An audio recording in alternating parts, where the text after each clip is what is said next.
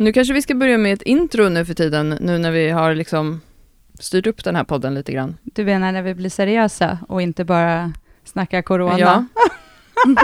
vi, vi hade ett intro från början Lydia som var så här, ja gud hur var det? Du lyssnar på Styrkebyrån, podden om att lyfta tunga grejer. Eller ja, någonting sånt. Och så hade vi det liksom varje gång. Men sen så någon gång så bara orkade vi inte ha det längre. Eh, och sen de senaste åren så har podden bara börjat med att den, någon av oss försöker börja prata först. Fast nu tycker jag ändå att du hade, så här, nu hade du lite så här negativ klang. Så här, ja, dels så här, nej, nej, nej, nej, nej. Och sen bara, vi orkade inte ha det, så var det inte alls det, Klara. Var det inte så? Nej, det var du som bara, jag har lyssnat på den här podden och de börjar så här och jag tycker att vi ska ändra lite och nu ska vi ha så här. Så jag tycker att det var en mer strategisk, eh, ett strategiskt Okej. val. Ja, jag tycker än så länge det här introt jättebra. Behåll det.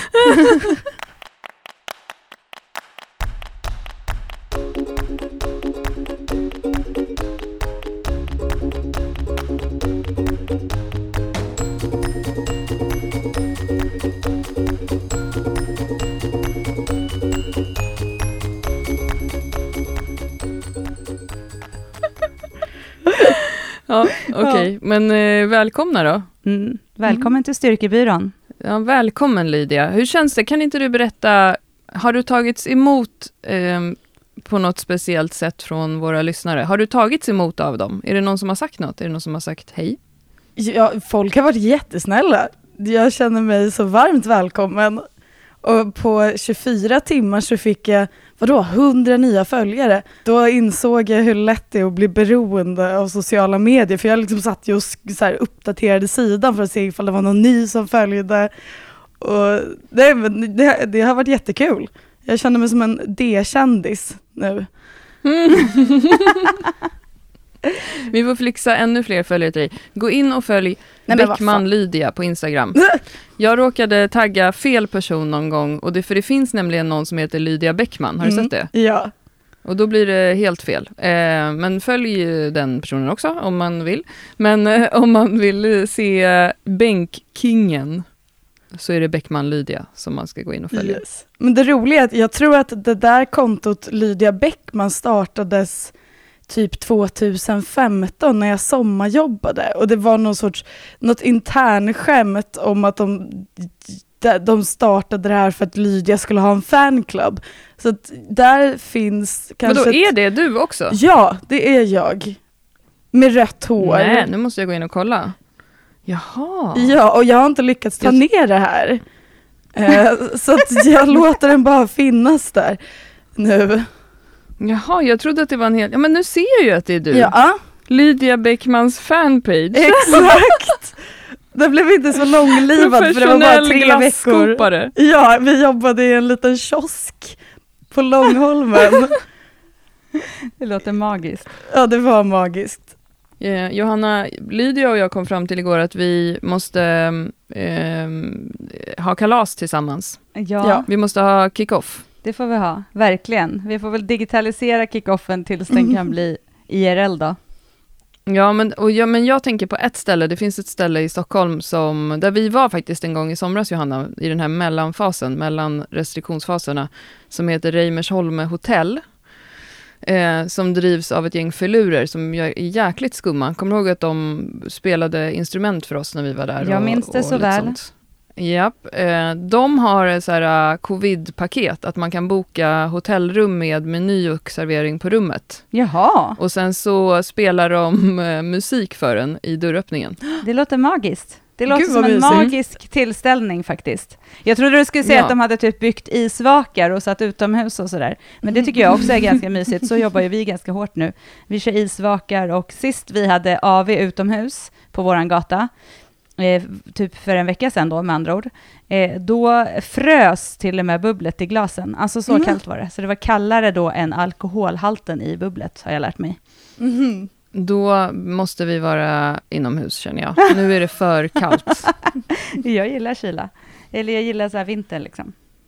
Ja men 14 minus var det igår, det tycker jag, då var det så här, eh, mina lår blev bedövade. Jo, men alltså man måste ju ha termobrallor och skoterstövlar och grejer. Man kan ju inte gå runt i liksom lågskor och... Du går ju runt just nu i, någon typ av hipstermössa som täcker liksom skalpen bara. Men det är ju för att jag är inomhus, för det är något fel. Min lägenhet har något fel. Det är så här, eh, det är för kallt inne hos mig. Så jag, jag sover med byxor, tröja, tyngdtäcke och täcke och strumpor. Ja, jag fattar. Det är kallt alltså. Så ska det väl inte vara? Nej, nej, det känns lite väl kallt. Men det kan ju vara så lite eh, att det blir lite kallare inomhus när det är så här kallt ute. Det får man ju räkna med. Jag går liksom runt barfota i någon typ av sån här, vad heter det? Loungewear. Vad heter det här? Heter det så? A- active wear. Activewear, så lite så här topp och tights. Så ska gå runt och känna mig lite så här snajdig. så jävla långt ifrån dig Klara. Du går runt i, i Helly Hansen och mössa och raggisar. Ja men det är så obehagligt. Det är så här, ni vet när man... Alltså jag drar mig för att duscha för att då måste jag liksom vara naken en liten stund i mitt temperatur hemma. Men om du går in i badrummet, stänger dörren, duschar jättevarmt, då blir det ju varmt i badrummet, så har du med dig kläderna dit.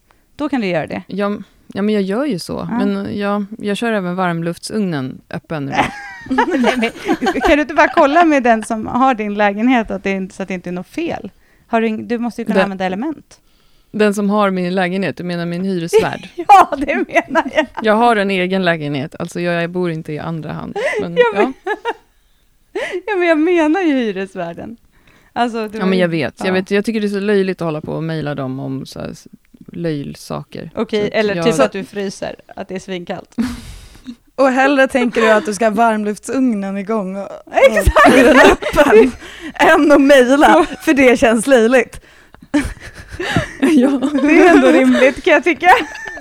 ja, men jag, men jag får väl ta itu med det. Ja, det är, men det är därför jag har en hipstermössa på mig. Jag har en sån här som går på typ en tredjedel av huvudet. Mm, För det är liksom, man ska ju värma toppen på huvudet. Ja, men du är supergullig tycker jag i den. Det var jättefint. Du ser cool ut. Tack, Mm. jag känner mig cool. Mm, Det är bra. Ja, nog pratat om det. Ja, men mer prat om träning tycker jag, för du Klara är ju aspepp nu. Du är ju liksom Jag har fått en upcoming. Upcoming. Ja, i- ja, ja, jag tänkte i morse tänkte jag så här, undrar om Lydia tränar idag? Så funderade jag på att gå till Friskis. Men eh, det gjorde jag inte, utan jag låg kvar i sängen. Eh, men annars så, ja, jag är, det är så jäkla skönt. Jag drog på mig eh, värmarna för första gången i förrgår. Mm. eh, under ett team Styrkebyrån-pass och det var ju så jäkla skönt. Du skickar ju ett sms och bara allt Mm. känns lätt. Ja. Det är så jävla hybris över det. Jag känner det är helt magiskt. Allt känns lätt. Mm. När, alltså när man känner det, då vet man ju att nu är det, liksom, det är bra grejer på gång. Ja, jag hoppas det. Jag, det är väldigt eh, skönt att bara beta av de här passen. Och de passen som vi har nu i teamet är ju eh, maxstyrka med fokus på ganska mycket så kallade back-offset. Alltså typ ganska många lite lättare treor efter att man har gjort några tunga typ tvåor. Och det tycker jag, jag älskar det. Alltså, jag vet inte hur ni känner, men jag tycker det är så himla härligt när man kan känna så här, nu plockar jag av lite vikt och sen är det ändå många set, men det är inte många reps. Och vi ska ju prata om reps idag. Eh, gillar ni eh, back offset på det sättet? Hur, hur är ditt upplägg Lydia? Nej men det är ungefär sådär. Jag körde ett vidrigt upplägg av 10 set böj där man jobbar sig upp till just två stycken tvåor och sen tar man avvikt, jobbar med fyror och sen sexor. Och just i det upplägget var det ju hemskt. För att då, då känner man att då, då har jag kommit upp till det tyngsta och sen ska man ändå öka repetitionerna. Men när det får vara så att man kör färre repetitioner eller lika många repetitioner på lägre vikt så är det ju, ja men det, det är som att man lurar kroppen. För att om det där var första Mm. setet, treor man hade gjort, då kanske det hade varit lite tungt. Men i och med tidigare setet faktiskt var på tyngre vikt så känns det väldigt överkomligt. Ja, jag håller med. Och just de här uh, back offseten vi har med treor och så är det lite femmor och så också, då är det ju, det är inte den vikten som det hade varit på om det hade varit bara treor eller femmor till Mm. exempel, utan det är mycket lättare. Men sen när man räknar ihop själva tonnaget så är det ganska högt ändå. Så att min kropp är lycklig och jag märker direkt att eh, jag eh, går mindre promenader och konditionstränar mindre. För att det har jag ju gjort istället för att lyfta. Eh, och man har ju inte tid för allt här i livet. Men känner du lite Mm. mer så här pexvibrering och sånt nu? Känner du lite mer den hybrisen eller? Ja, men lite mer så. Men däremot så känner jag mig otroligt eh, svag i bänken. Det är verkligen efter det här uppehållet, trots all jäkla hemmaträning med armhävningar och skit, så är knäböjen känns oväntat bra, medan bänken känns jättetung. Men nu har vi ju bänk tre gånger i veckan, så jag tänker det kommer väl ikapp. Ja, men sen är det ju så, även när man, all, alltså när man kör alltid också, alltså alltid, när man rullar på som vanligt, så har man ju ändå en övning som man oftast känner om man jo- jobbar just bänk, markböj, så har man ju nästan alltid en av dem som känns lite tyngre i perioder. Och det kan ju bara vara så också att dessutom så är det bänken som känns lite extra tung nu, och att böjen går Mm. bra och marken går bra liksom. Men vibrerande pex eh, heter ju den här perioden och jag hoppas att jag kommer uppnå det. Jag vibrerar ju mina pex också på en sån här riktig kassbänk på mitt låtsasgym. Mm. Eh, men jag tänker att det ger väl eh, någonting i alla fall Definitivt. Ja. Eh, men eh, um, ja, nu tränar jag på gym. Det är, väl, det är ju också så här, nu gör jag ett uttalande om det och eh, det har jag ju känt men jag har känt att jag inte har kunnat göra det som förebild och eh, pandemi och allting. Och jag vet att det är lite så falsk trygghet att ha antikroppar. Därför att jag kan ju fortfarande liksom ta på någonting slemmigt och äckligt och sen slämma det på någon annan. Och då kan det finnas basiller i det och det finns de här aerosolerna och allt möjligt. Men helt ärligt, för egen del så känns det så jäkla skönt att ha kvitto på att jag har antikroppar. Förlåt, men det gör det. Förlåt. Tack och gå hej, tack och gå hej, tack och hej. men ja, men skitsamma, jag är glad att du kör, det är faktiskt bra. Det behövs. Ja, och Friskis, alltså jag menar Lydias arbetsplats där du och jag Friskis tränar, är ju faktiskt, eh, sköter ju det här med restriktionerna jättebra. Och nu måste man även boka plats i gymmet, så att man tar bara in ett visst antal i gymmet, vilket gör att det är väldigt luftigt där. Eh, och man måste verkligen vara ute, jag var ute fem dagar innan och bokade sist för att jag var nervös att jag inte skulle få plats. Mm. Eh, så då känns det också som att eh, Friskis sköter det jättebra, jag sköter det bra, jag tvättar allting. Eh, jag slickar inte på okända personer, eh, på, i alla fall inte på gymmet. Ehm, Annars då- ligger du på i vanliga då, fall. måste, då kan jag få vara där lite nu. Det är mitt jobb, det är vårt jobb. Hallå, det är vårt jobb. Vi Mm. måste kunna få, alltså en, jag har lagt in split squats med skivstång i eh, programmeringen just nu. Och vi har inte det på film Johanna. Och Nej, jag menar, vi måste kunna få filma det. Så jag har lagt in utan skivstång, men jag hoppas att folk förstår var man ska ha skivstången någonstans. Jag har blivit lite inspirerad av alla de här rump-influencer-tjejerna. Alltså, vet ni hur starka de är i, dem, i utfall? Ja, Alltså hur är det möjligt? Nej, det är faktiskt helt galet. Men de kanske gör mycket sånt och då vänjer man sig med det. Ja men alltså de gör så här med 100 kilo. Ja, men jag Ja, vet. Ja, ja, jag vet inte ens när jag gjorde utfallsgång med skivstång sist faktiskt, om jag ska vara ärlig. Nej, så jag bytte väldigt snabbt ut utfallsgång mot split squats med skivstång och då gjorde Mm. jag åttor med 40 kilo och så tänkte jag så här 100 kilo känns väldigt avlägset. Mm. Ja, men det är bra. Jobbat ändå, tycker jag. Ja, Lydia kan filma den. Hon Ja. gör säkert med ja, men 100 jag ska till och med göra det på gymmet idag. Det är perfekt. Du Ja. ser, kolla. Du ser. Ja, då kan du göra en liten 15 sekunders film i liggande format så kan du skicka den till oss. Tack. Fantastic. Men jag kan inte förstå hur folk klarar av så tunga hip thrusters. Alltså det är ju, det gör ju jätteont. Folk som kan ligga och liksom reppa på 100 plus kilo. Man måste ju få Ja, blåmärken längs med hela framstjärten. Ja, men det, jag har rent anekdotiskt efter år i gymmet som personlig tränare konstaterat att eh, alla har olika typ av känslighet när det Mm. gäller den där saken. Och det är samma som de här Sercher-böjen som vi har haft en period i hypertrofidelen. Det här med att ha en skivstång i armvecken.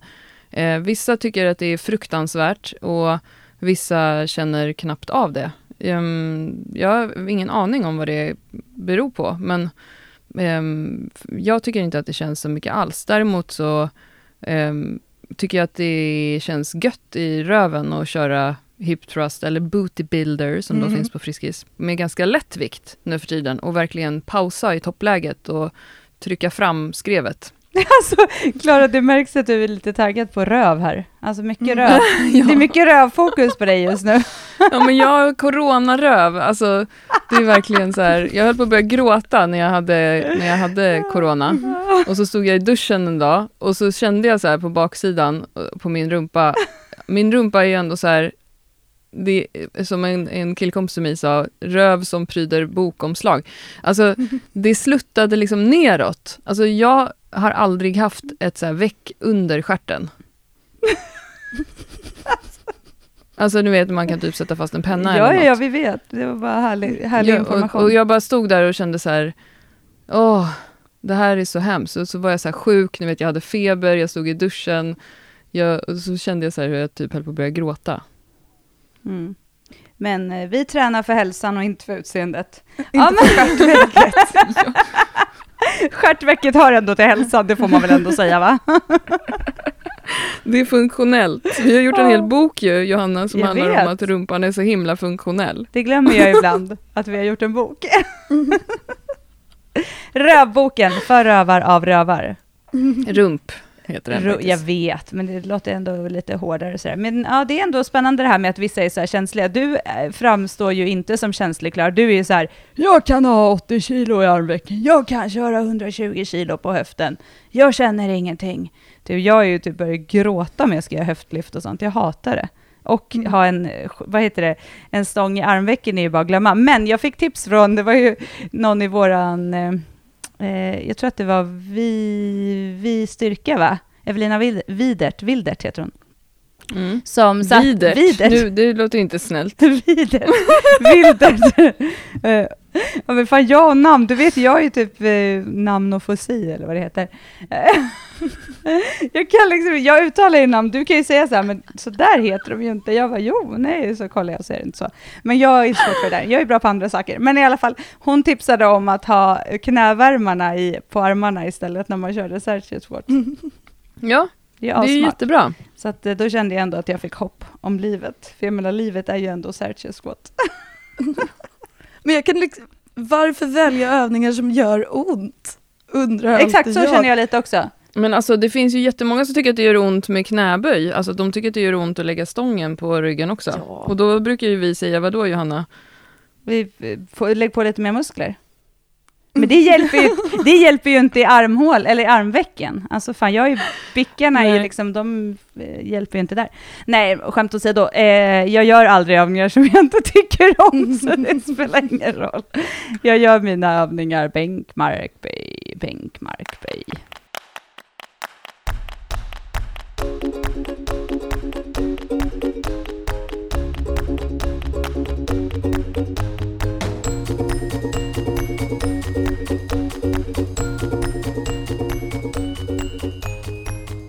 Idag ska vi snacka om en, en eh, ny studie, men eh, Lydia, gillar du att köra till fail? Det kan man väl inte säga. Jag gör det, men jag kan, man njuter ju inte av det, för det är ju jättejobbigt. Men hur ofta gör du det? Det är ju jobbigt och tungt och man får kramp överallt. Hur ofta? Jag kör väl ändå två eller tre pass med två set till fail, men det är bara i bänken och det är på väldigt låg, eller för mig låga vikter, så att då är det lite njutningsbart, men om jag skulle gå till fail i en knäböj eller ett marklyft, då vet jag inte ens om jag skulle vilja gå till gymmet den dagen. Det är ju väldigt, eh, det är svinjobbigt att gå till fail. Och det har kommit en ny studie 2021 och det är lite kul att det kommer nya studier på styrketräningen då. Där en annan sak som var lite kul med den tyckte jag var att det var eh, 60% kvinnor som deltog i den. Det är inte heller det vanligaste när det gäller studier på styrketräning. Eh, och den, det var faktiskt ett, eh, 14 690 deltagare i den här studien.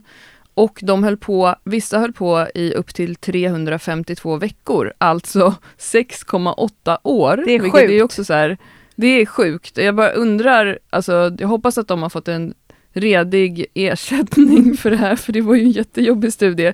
De här personerna eh, har fått träna en gång i veckan, sex övningar till fail. Men nu pratade vi lite här om baslyften, knäböj, bänkpress, marklyft. De här personerna tränade i ett så kallat Nautilus gym. Och för er eh, som är lite yngre, eller ganska mycket yngre än mig, så kan jag berätta vad Nautilus-metoden är för någonting. För att på 90-talet, när jag slutade med aerobics, kan man inte heller tro att jag höll på med, men det gjorde jag, step touch. Eh, då var det ju så att eh, skivstängerna försvann från de flesta gym för att man sa att det här är farligt och folk gör illa sig och sådär. Och så blev Nautilus-metoden jättestor och Nautilus-metoden är maskiner, alltså maskinparker med eh, maskiner som också har ett motstånd i den excentriska fasen. Så att det är alltså inte bara tungt i den koncentriska fasen, typ i pressen av en pressövning, utan då håller den också emot på tillbakavägen. Vilket ju finns säkert också ganska många studier på att det till exempel är ett fördelaktigt sätt att träna om man är panschis, lite äldre eller så här. Det är hälsosamt för lederna och det blir ganska tufft men det är väldigt låg skaderisk. Så det här höll man på med ganska mycket. Och jag tränade på Stockholms stads simhallar under ett antal år och då var det väldigt mycket så här Nautilus-metoden överallt på dem. Så de här personerna i studien har då fått köra i, ett, i, i Nautilus-maskiner och jag vet inte, kommer ni ihåg vilka övningar det var de fick göra? Det var de här klassiska typ benpress, bröstpress, eh, latsdrag eller pulldowns, någon typ av sit-up, någon ryggsträckning, eh, höftsträckning och lite sånt. Så att sex övningar en gång i veckan till fail och det man ville se var ju under en längre period, vad händer med styrke och muskeltillväxt när man tränar så lite som möjligt men ändå till fail. Och Johanna, vi har ju poddat tidigare, tror att det var avsnitt 289, Mm, det stämmer. Eh, om, en met, ja, om en metaanalys som Ville Valkeaoja på Tyngre skrev en artikel om, där liksom själva huvudpoängen med hans artikel handlade om så här, att du behöver faktiskt inte träna så mycket som du tror om du vill bibehålla styrka och muskelmassa. Och det passade ju väldigt bra under den här pandemin, när väldigt många som har fått styra om till hemmaträning. Men i den metaanalysen så var det eh, Eh, baslyften, knäböj, bänkpress och marklyft som man körde till fail. Eh, och i den metaanalysen, den visade ju att folk fick jätte alltså så här, otroliga styrkeökningar. Eh, men det var ju mycket kortare studier än det här. Det här var ju nästan då sju år som de höll på med det här vanvettet. Fatta sådana maskiner i sju år, men en gång i veckan tänker jag. Men de lär inte ha fått göra något annat då? Nej, jag tänker också det, att de måste ju ha övervakat dem på det sättet för att veta att det, liksom, att det var den typen av träning som, som de mätte. Mm. Men, ehm, och liksom kort sagt så um, fick de ju styrkeökningar och uh, ökningar av muskelmassa när de tränade på det här sättet. Men man kunde se att efter ungefär ett år så platåade de. Uh, och då behöver man kanske göra något annat. Mm, och sen så behöll, bibehöll de väl styrkan ändå? Alltså de kom till en platå efter ett år, men sen så var det ändå en bibehållning av styrka. Det tycker jag är ganska fascinerande. Mm. Ja, och det som, det som jag tänker på framförallt eh, när man tittar på den här studien, och då tänker jag till er som både då Lydia som jobbar i gymmet och Johanna som har jobbat mycket i gymmet. Eh, alltså om man tänker en vanlig person, hur liksom rimligt är det att en vanlig person kan tänka sig att träna till fail i sex övningar? Alltså jag tror att det är ganska så tufft.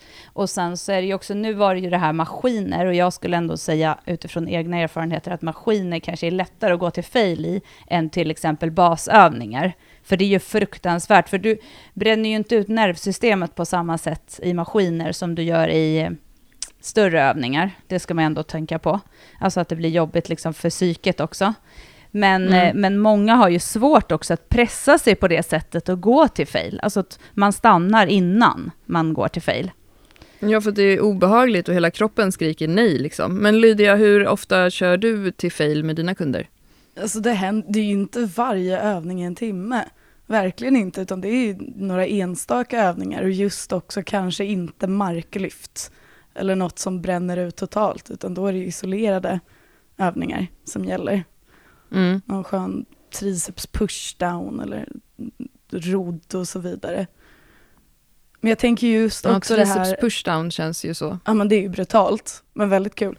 Men jag tänker ju också att det här att köra på i nästan sju år. Och man borde väl också märka av att man börjar platåa efter ett år och sen så ändå fortsätta med det här upplägget. Alltså att inte se en här stor utveckling under de här resterande sex åren måste ju vara jättefrustrerande kan jag tänka mig. För de här nästan 15 000 deltagarna. Det måste ju vara lättare när man är med i en studie då, så att man vet att det finns ett syfte med det på något sätt. Men, Ja. men jag tänker att um, alltså för, en, en, för de flesta personer så tänker jag att det är en extremt stor mental utmaning att tänka sig att man ska träna till fail eh, så pass mycket som det ändå är, även om man bara tränar en gång i veckan. Eh, för att det är så jäkla eh, jobbigt. Men när vi poddade om det här avsnitt 289, eh, om den här artikeln som Ville skrev, då var det faktiskt en tjej som kör i vårt team Styrkebyrån, som blev tvungen att träna hemma för att hennes gym stängde och så vidare, och för att hon ville, antar jag. Och hon sa då så här att hon testar det här nu, att eh, i knäböj och armhävningar tror jag att det var, och eh, marklyft, så kör hon de vikterna hon har hemma till fail. Så det ska bli kul. Jag ska försöka eh, hitta, hitta den tråden i vår Facebookgrupp och se hur det har gått för henne, om hon har fortsatt med det och vad, hur det har liksom, eh, ja, om hon har fått någon utveckling av det. Men, men det är imponerande om man kan göra det, tänker jag. Ja, och sen, jag tänker också att så här, i liksom dagens eh, samhälle med all hets och att det här perfekta liksom, träningsupplägg och allt som många söker, så är det också ganska intressant aspekt att så här, det kanske faktiskt inte krävs så mycket träning för många heller, vilket vi också pratade om i det avsnittet som vi 289 där, att just det här att man kan träna mindre än man tror, men att det då kanske krävs vissa saker. Men det, är ju, Mm. jag menar, om man, om, det blir ändå en så tydlig del i då om man vill bibehålla styrka, att man faktiskt kan lägga mindre energi och jobba till fail för att bibehålla styrkan under en längre tid, när man kanske inte har samma möjlighet att eh, ta sig till gymmet, eller att det är andra saker som tar mer tid och sådär. Så det tycker, Mm. jag tycker ändå att det är, så här, det är ganska det är intressant, och som sagt med den här också, att det var kvinnor med, tycker jag var lite kul. Ja, Så att det är en stor studie som ändå har gjorts, om man ser till den typen av träning och sådär. Ja, precis. Men sen finns det också den här aspekten med um, att träna. I den, stu- I den metaanalysen som Ville skrev om, så hade de ju legat på vikter om 4 till 12 RM och gått till fail på olika vikter, för det var ju flera olika studier. I den här studien så vet jag inte vilken typ av belastning som de har legat på, alltså hur tunga vikter de har gjort. Men det är ju också jättesvårt, tror jag, um, för en person att veta um, hur, alltså dels vad man ligger på i procent från sitt max och hur många man ska sikta på när man ska gå till fail och sen lite så här vad som är fail, tänker jag. Ja, det är just Vad tänker ni? Det tror jag också är svårt att, för folk att veta, just vad som är fail. Jag tänker att det kan ju vara lätt att bedöma just i en maskinövning, för att där tar det bara slut och stopp. Och där, Ja, där lite behöver kanske. inte tekniken lida på samma sätt kanske som i knäböj eller bänkpress eller någonstans där man faktiskt kanske tappar anspänningen eller tappar ryggen. Och då måste man ju räkna med det också, för såklart man inte vill driva sig till fail och köra med skadlig teknik. Nej, det är, också, det är väl alltså anledningen varför de har gjort det här på maskiner. Det måste ju finnas någon typ av bakomliggande anledning, tänker jag. Att så här, det skulle vara svårt att göra det med sex övningar som innehåller typ skivstång. Mm. Alltså, eller, eller tunga hantelövningar. Alltså, det skulle ju knäcka Eller varenda skada människa. sig. Det skulle ju knäcka varenda människa, precis. Eller att de skulle skada sig. Ja, men, men som du sa Johanna, det är ändå så här, det är bra att det finns dokumenterat att för att bibehålla styrka så behöver man inte träna så jättemånga gånger i veckan. Och nu finns det fler och fler då studier, inklusive den här, som tyder på att just det här att om du verkligen tar i när du tränar, så behöver du inte, alltså typ att det är bättre att köra färre men värre, än att ehm, då köra lite mer mellanmjölk under en period. Men däremot så tar ingen av de här studierna hänsyn till då det mentala i det. Att, Mm. Alltså jag kan tänka mig att tröskeln att gå och göra det där passet blir ju enormt stor. Jag kan ändå bli lite pepp och gå och göra maskinträning till fail. alltså, ja, men alltså, om jag fick välja så här, benspark till fail, det är ändå härligt. Typ lårcurl till fail. Någon så här latsdrag eller rodd till fail. Och så typ någon så här tricepsövning till fail. Alltså det låter ändå lite härligt. Kanske inte i sex sju år, men, men ett tag ändå. Alltså lite det här sköna bränna-känslan. Det kan jag ändå tänka, fan jag ska testa det här nu. Ja, Johanna lämnar styrkelyftet och går över till maskinträning till fail. Ja men det är väl jättebra. Vi har ju det i Team Styrkebyrån nu. Eh, I det här eh, upplägget med maxstyrka efter hypertrofiperioden så är det ett sätt knäböj till fail och ett sätt eh, bänkpress till fail i varje vecka. Och det är lite just också för att så här, komma igång igen. Eh, och det är inte på 50 procent, utan det har varit på 65 och nu 70 procent. Så att man har gjort några fyror på den vikten och sen så femte setet eh, kommande vecka här.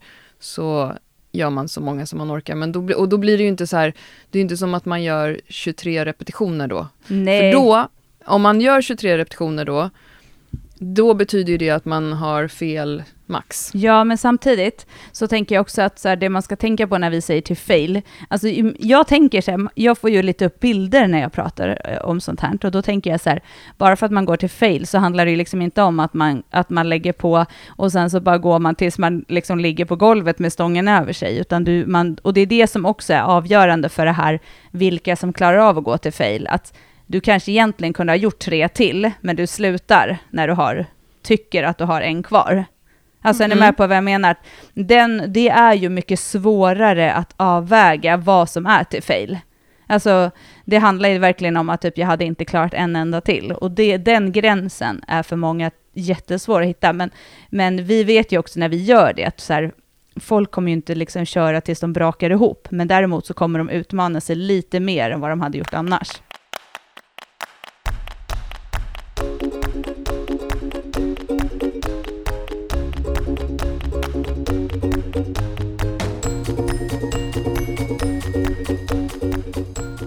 Som du Lydia, eller hur? Dina program är pro eh, programmerade efter RPE, eller hur? Yes. Som du tränar.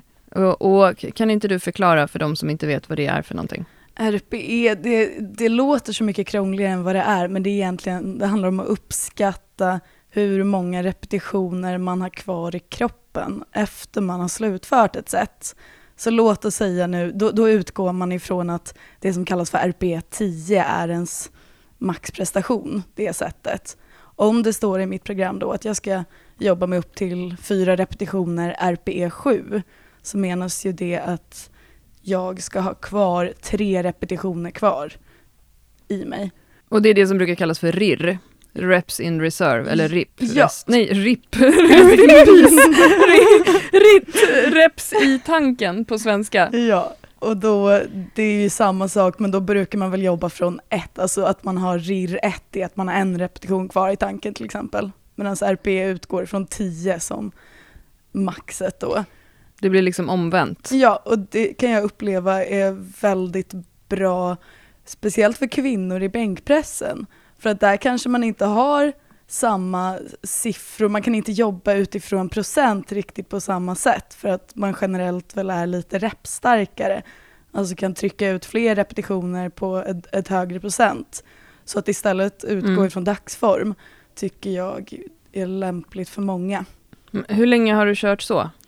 Eh, inte så länge. Nu ska vi se. Sju veckor. Och det är jätteförvirrande. Ja, det är bara det. Ja, så det är ju svinförvirrande i början att kunna avgöra vad som egentligen är att jag har tre repetitioner kvar i tanken. För att det vet man ju inte för att man har ju inte gjort de tre repetitionerna. Uh, mm. Men med tid blir man mycket, alltså just det här med kroppsuppfattningen, man blir mycket bättre på att känna av och förstå vad som faktiskt är tungt för en och vad som inte är det. Nej men någonting, på tal om det här med, med att gå till fail, så har jag under de här veckorna jobbat med två sätt, som sagt i bänken, avslutande på lätta vikter, men det har varit samma vikter varje vecka. Så att där, om man inte vill eller kan eller borde, låt säga maxa hela tiden, så blir det en väldigt skön måttstock att följa. Så att, ja men den här veckan kunde jag kräma ut två till repetitioner på 40 kilo i bänken. Så att det är motiverande på så sätt att gå till fail varje vecka för att man får en annan sorts, eh, ett annat sorts sätt att följa utvecklingen. Men har det ändrat sig mycket under den här perioden, alltså under de här sju veckorna, hur just det du säger, att den här veckan kändes 40 kilo sådär, förra veckan kändes 40 kilo tyngre eller lättare? Mm. Ja, ja. Men så, sen blir det ju så att man blir väldigt, man blir van vid de här vikterna, man blir van vid att jobba på de här vikterna efter några veckor. Så att såklart det är också en förklaring till varför man blir bättre på att reppa ut. Vi har jätteofta i våra program att då har vi snarare det här RIR för att eh, vi upplever att folk har lättare att förstå det. För de, som du säger, det är ju ganska klurigt att, att veta, eh, men det är ju egentligen samma sak. Men RIR är lite lättare att förklara att så här, tänk att du skulle kunna ha gjort två till på den vikten. Mm. Så blir ju det någon slags uppskattning. Men däremot så upplever ju vi ofta att att folk underskattar sin förmåga ändå. Och nu är det ju så att vi träffar ju som, våran målgrupp är ju väldigt mycket kvinnor och det är kanske då inte just de som tävlar i styrkelyft utan de som är i liksom början av sin lyftarkarriär som följer våra program. Men att, och sen när de kommer på en workshop i eh, knäböj så gör de PB med 20 kilo när de kör med oss. För att, och då har ju de haft fel RIR eller RPE under tiden de har kört sitt program. Mm. Eh, Så det är, ju, det är ju jättesvårt och det kräver ju liksom en, en viss vana. Och att, att gå till då fail lite oftare eh, för en ganska ny person kan ju vara ett bra sätt att lära känna sin kropp på det sättet du beskriver Lydia. Att Yes. jag lär mig att förstå vad, hur det känns när det är jättetungt. Eh, för det är också någonting som många människor, upplever jag, kan tycka är otroligt obehagligt. Alltså att, och det är därför tror jag också att lyfta passar så många människor. Därför att du kan ju så här, du kan ju köra fem år eh, med dina tvåor på 80% och få en ganska fin utveckling och också tycka att det är ganska härligt. Men eh, det är, många tycker att det är liksom obehagligt att göra eh, många repetitioner tills det liksom svider i musklerna. Men det kan vara ett sätt att liksom lära sig lite mer om sin förmåga och också just om man känner att man gör det på en lite lägre vikt så att man inte är så rädd för, för att man liksom ska avlida där under stången eller så. Men jag tänker att också, även om man pratar till fail, eller de olika varianterna med procent eller reps i tanken, eller uppskattad, eh, alltså uppskatt... Eller RIP som jag sa, Ja, rest alltså, in peace. men Hur- RIP hur är ju nära är du att dö? Jag tycker att vi ska börja kalla, vad heter det, fail, att kalla den för RIP istället. Gå till RIP. Nej men jag tänker, oavsett, oavsett vad man kör, så är det ju en vanesak och ju mer van, alltså som för, för dig Lydia, och samma sak när jag körde mina program, så där har man väldigt bra koll på, så här, vad är ungefär en fyra, alltså vart ligger jag ungefär då? Sen så är det som sagt, den är lite mer baserad på dagsform, vilket kan göra att det skiljer sig.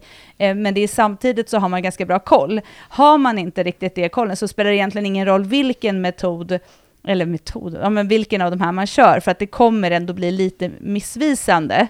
Men Mm. däremot så kanske de här eh, liksom reps, reps i tanken kan vara bättre mätvariant eh, variant än procent just, för procent kan bli väldigt, väldigt missvisande just för att man eh, underskattar sin maxnivå. Medan när Mm. du ska ha så här, hur många reps har jag kvar, så kanske det är så här, ja ah, du gjorde en vikt som du kanske hade kunnat gjort fyra till på, men du sa att du hade tre kvar. Den blir oftast, upplever jag i alla fall, mer likt eh, din nivå du ligger på än till exempel procent, för den som är lite ny i det, som inte har en vana i det. Men man kan ju behöva göra det ett tag och göra sina max, eh, göra maxtest och så vidare för att se lite hur man känner Eh, mig och vart man hamnar. Och det där är ju så här klurigt om man tänker på Team Styrkebyrån, att folk, att vi ändå anger procent i dem ganska ofta. Men då har ju vi angett procent, när man läser FAQ så står det så här, procenten är utifrån din dagsform. Och dagsformen är en vikt som du skulle kunna gå in och göra en singel på, alltså ett lyft. Eh, men ändå känna att du hade kunnat göra en till. Det räknar vi som ditt max idag. Och det är ju för att folk ska kunna hoppa på det här programmet när som helst. Alltså Mm. att man inte behöver vänta in något block eller någon cykel eller känna att man kommer in fel. För att om jag räknar med att mitt max är då den här vikten som jag alltid kan göra, då kommer jag inte ehm, gå in och göra någonting som är över, över liksom min förmåga. Men egentligen kanske vi borde börja prata om eh, reps i tanken egentligen, Johanna. Ja, i nybörjarprogrammen gör vi ju det. Då pratar vi mer, tänk att du har så här många Mm. kvar ungefär. Så det beror ju lite på vilket program och vad, vad vi håller på med, eller i vilken, ett, vilket team det är också. Eh, Mm. Men samtidigt så är det också, procenten ger ju också en indikation som kan för många vara, sen så skriver vi ju också så här, se procenten som en just induk induktion, indikation på var En du ska ligga. induktion. Eh, en indikation på var du ska ligga och ta det inte för exakta. Men det är ju liksom, skriver vi då att det ska vara en femma på 50 procent, då ska det ju inte vara en femma på 85 procent så du håller på att dör. Alltså, du förstår Mm. vad jag menar, eller en femma gör du inte på 85 procent. Men ja, ni förstår att just så här, det är ju, man, alltså, i, ingen som vi, som, av de program vi kör, så kommer ju vara helt avhängt på att du gör exakt den procenten, eller om du har två eller tre reps kvar. Men det är ju för att ändå få riktlinjer och på så sätt så kan, det vara, kan de olika fungera olika bra för olika människor. Ja, gud vad det här låter rörigt nu. Jag vet, det Eller? är det ju faktiskt inte.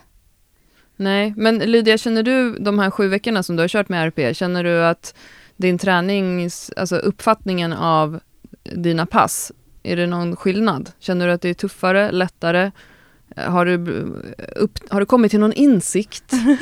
Nej men det, jag kan väl säga att jag alltid, eller det är ju grisigt, men det är inte så mycket för att jag gör de här två sätten till fail, utan det är för att jag kör i princip bänk, böj, mark varje pass, fyra, fem pass i veckan. Så då är man ju ganska sleten.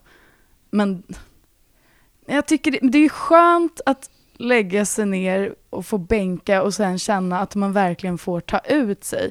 För jag har ju också upplevt det med många när jag, när jag tränat dem, att i början blir de nästan frustrerade för att de, känner, de är ovana vid konceptet styrketräning, att jobba liksom bara med fem repetitioner. De kanske tidigare har hållit på med liksom högintensiva intervaller eller fått för sig att man alltid ska göra 20 repetitioner. Så att Mm. det är tillfredsställande att bara trötta ut en muskel. Och det är ju inte svårare än just att lägga in ett set i slutet av någon övning för att känna att man verkligen jobbat.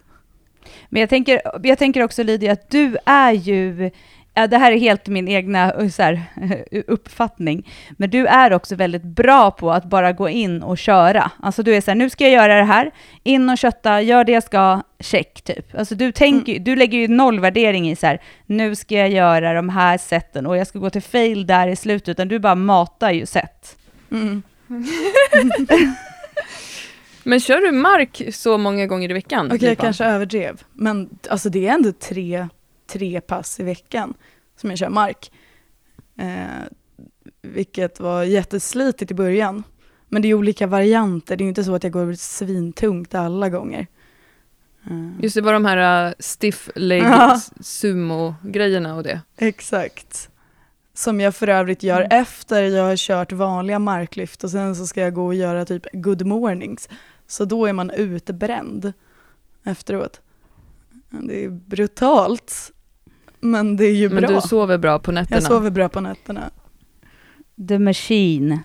The machine. Uppenbarligen så går det ju framåt om man tittar på, såg du att uh, Lydia persade i bänk Ja. Jajamän. Slängde upp 72 som om det vore en vante. Fan. Ja, det är underbart. Ja. ja, men det är så man skapar sina egna små glädjestunder genom att hålla på och maxa. Det är, ju där, det är typ därför man, man skapar mening med tunga lyft. Jag trodde du skulle säga att man skapar en mening med livet. Det är ändå skönt. Det är så jag känner också. Meningen med livet är ändå maxlyft. Men Jag kände att jag började gå in på den där klyschiga vägen. Man fick styra om Det är lite. härligt. Ja. Äh, meningen med livet, tunga lyft. Det kan vi ändå Mm. säga är bra. Men ja, jag är pepp på mer eh, fail-träning och eh, RPE nu, när vi har pratat om det här. Varje gång vi poddar om någonting, Lydia, så blir jag och Johanna sugna på att köra det som vi pratar om. Mm. Och jag är pepp på maskin. Just det. Du ska maxa ut i maskinparken. Japp, där ska jag in och här- härja. Är det någon som vill eh, lägga till någonting på det här härliga ämnet vi pratar om? Nej, Några tips? jag har inget att lägga till mer än att RIP är det nya go to fail. Nej. Rest in peace. eh, Okej, men eh, vad bra. Men då tycker jag vi sammanfattar det här med att du behöver inte träna så ofta som du tror om du är orolig över att du inte kan träna på gymmet så mycket eh, som du brukar göra vanligen. Men om du går till gymmet med en liksom minimidos av antal pass du kan göra. Se till att verkligen ta i då, så kommer du få ut mer av din träning under en längre tid. Det är väl så man kan sammanfatta både den här metaanalysen som Ville skrev om för ett tag sedan, och den här nya långsiktiga studien. Ja, Ja. härligt. Bra, men hörni, då tycker jag att vi hörs igen om en vecka och eh, hoppas att vi kommer hitta på någonting annat roligt. Jag tänker att Johanna, vi måste sluga in Lydia på vårt Instagram här nu snart, så hon får härja lite. Ja, det tycker jag också. Ja. Än så länge håller jag bara på och creepar i bakgrunden. Men jag vågar inte Ja, du är riktigt. slut på det nu. Ja, ja, ja, ja, ja, ja. Jag får hitta på något kul. Du får göra entré. Om det är någon som har några frågor till Ly- Lydia, så ställ dem på vårt Instagram, så, så svarar hon. Mm. Det ska vi se till. Yes. Ja, Ja, men ja härligt vi då. hörs igen om en vecka. Ja, det gör Ja. vi. Ha det bra. Hej då! Hej då.